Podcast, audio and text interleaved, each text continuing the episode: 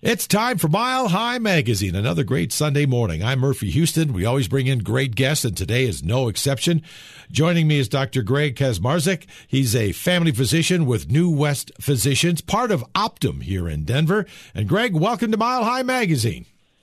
Well, thank you very much, Mr. Houston. Um, it's uh, a great pleasure for you to um, invite me on and uh, to be able to share some information with your listeners. Well, and it's a topic that you're obviously an expert at, but it's a topic we hear more and more about because it's really a tragedy if it strikes your family. We're talking about Alzheimer's disease. And so, uh, you know, maybe, Greg, we should start with that. Tell people what is Alzheimer's disease? Um, you know, Alzheimer's disease is a type of dementia, and uh, because it's the most common type of dementia, um, well, a lot of times patients or families will interchange those terms. Um, but really, Alzheimer's is, like I said, it's its own separate entity in the dementia family. And it is an illness that we don't fully understand what causes it or, or how it happens but it's an illness that usually strikes later in life, uh, affects people over the age of 65, usually. Um, and it causes problems with memory, recall, uh, ability to uh, perform tasks on a day to day basis, things that we often take for granted that suddenly become more challenging or much more difficult. Um, so, um, it's it's an unfortunate process that we don't fully understand yet, but we are making uh, uh, year by year, day by day, we're making uh, headway against it and learning more about it. Well, and maybe uh, you kind of just touched this a little bit, but there is a difference between dementia and Alzheimer's disease. Is dementia more of like what kind of what everybody gets as they grow older? But is Alzheimer's, is as you said, a spin off of that? Right. So, um, not everybody gets this as you get older, um, but it is more common with age. That's one of the big risk factors for Alzheimer's disease uh, and dementias is um, age. Um, it's actually estimated that for people over the age of 80 living independently in their homes or, or uh, you know, with family members – about 50% of them, if you do rigorous formal testing, probably have some small degree of Alzheimer's. So I, I, think it's really important when you talk about this, like when I'm seeing patients up at the North Denver office for New West Physicians, where we're part of Optum Healthcare.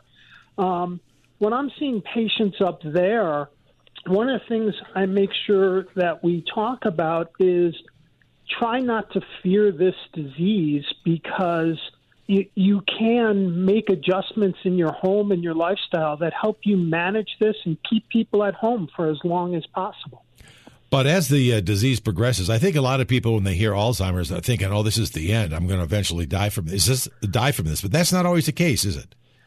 No, it's not always the case. Um, un- unfortunately, you know, there there are people who die from this disease as we just talked about, and, and thank you for pointing that out, um, this is a, a disease that can be managed, whether it be early on, there are some medications that can help slow the process down.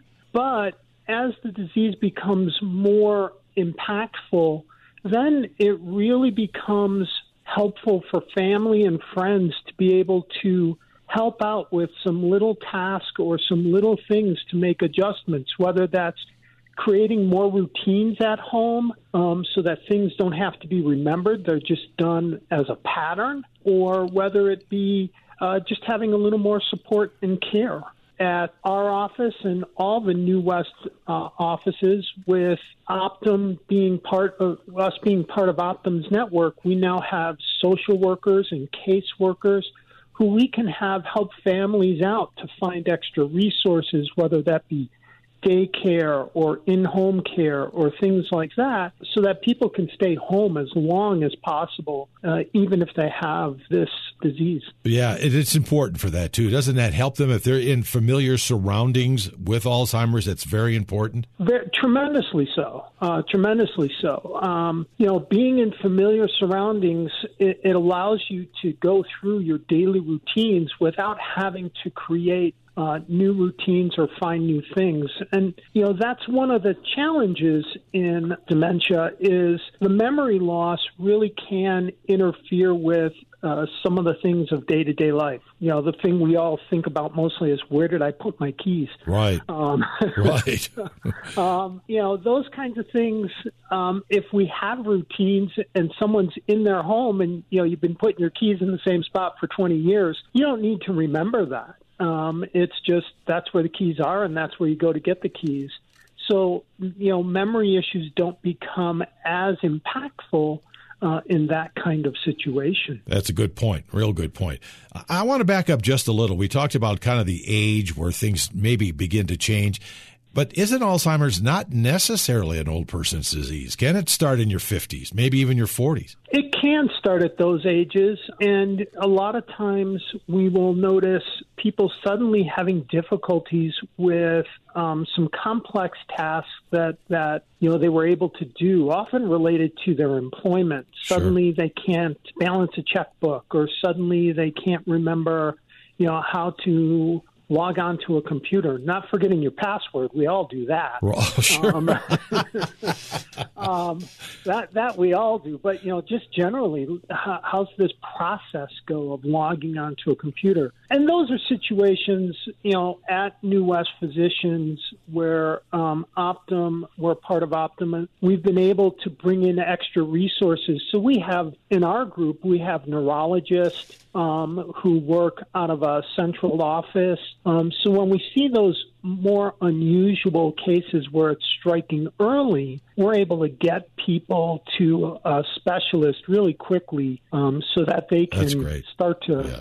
work on that. Well, uh, let's move on here a little bit. By the way, it's Dr. Greg Kaczmarzyk of West uh, New West Physicians, part of the Optum uh, Healthcare here in Denver. What causes this disease, and how can you recognize the signs of Alzheimer's? Sure. Don't know exactly what causes Alzheimer's disease. Um, there are some risk factors, and uh, there, you know, I would focus on what we can do to try to decrease our risk of developing it. Um, and so, family history is a risk factor. Um, the biggest risk factor is age, unfortunately, as we already talked about.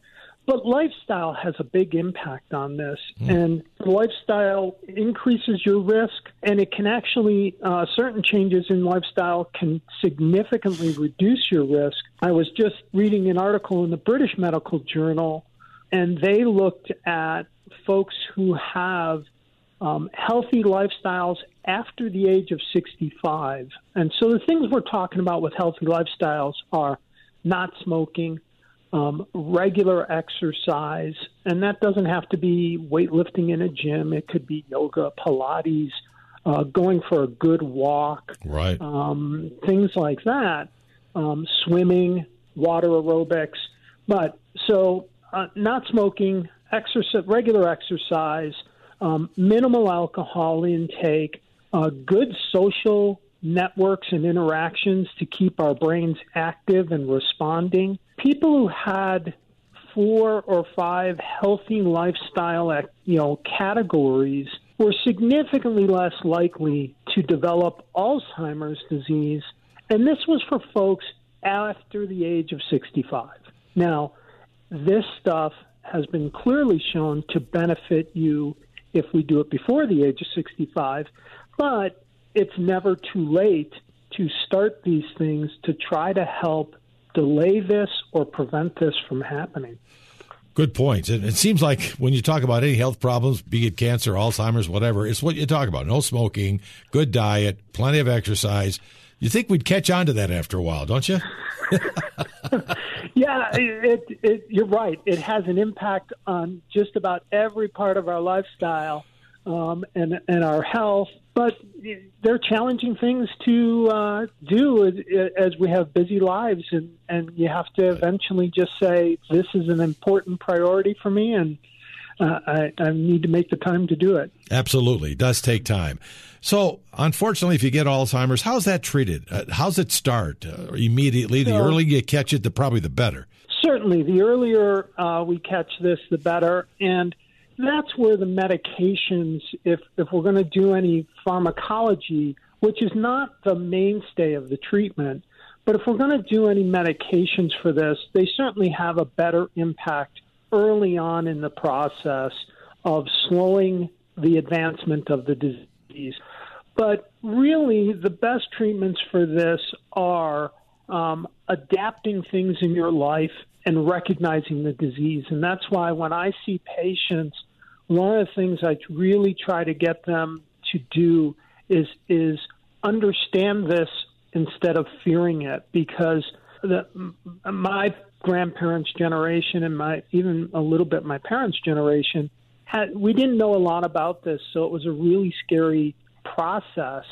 Um, similar to cancer, we didn't know a lot about, but both these problems we're understanding a lot more of. And with Alzheimer's disease, as we talked about earlier, getting family involved, recognizing this early so that you can start to make little changes around the household to make life easier. Because as you pointed out earlier, one of the best things for these patients is to be able to stay in a familiar right um, and and and that helps them continue to manage day to day life. Uh, it, there are there are a number of uh, I, I heard a story on a uh, I can't remember if it was your station or somewhere else, but where a lot of nursing homes are starting to do um, like entire wings as in a 50s motif because that's what people of that age group are familiar with. Right. And it gives them a sense of calm and comfort and familiarity and allows them to actually do better and need less medication. Well, I even heard and read myself here, Doctor, if you play music that's familiar to them, maybe from their younger generation, that seems to get their attention and helps a little.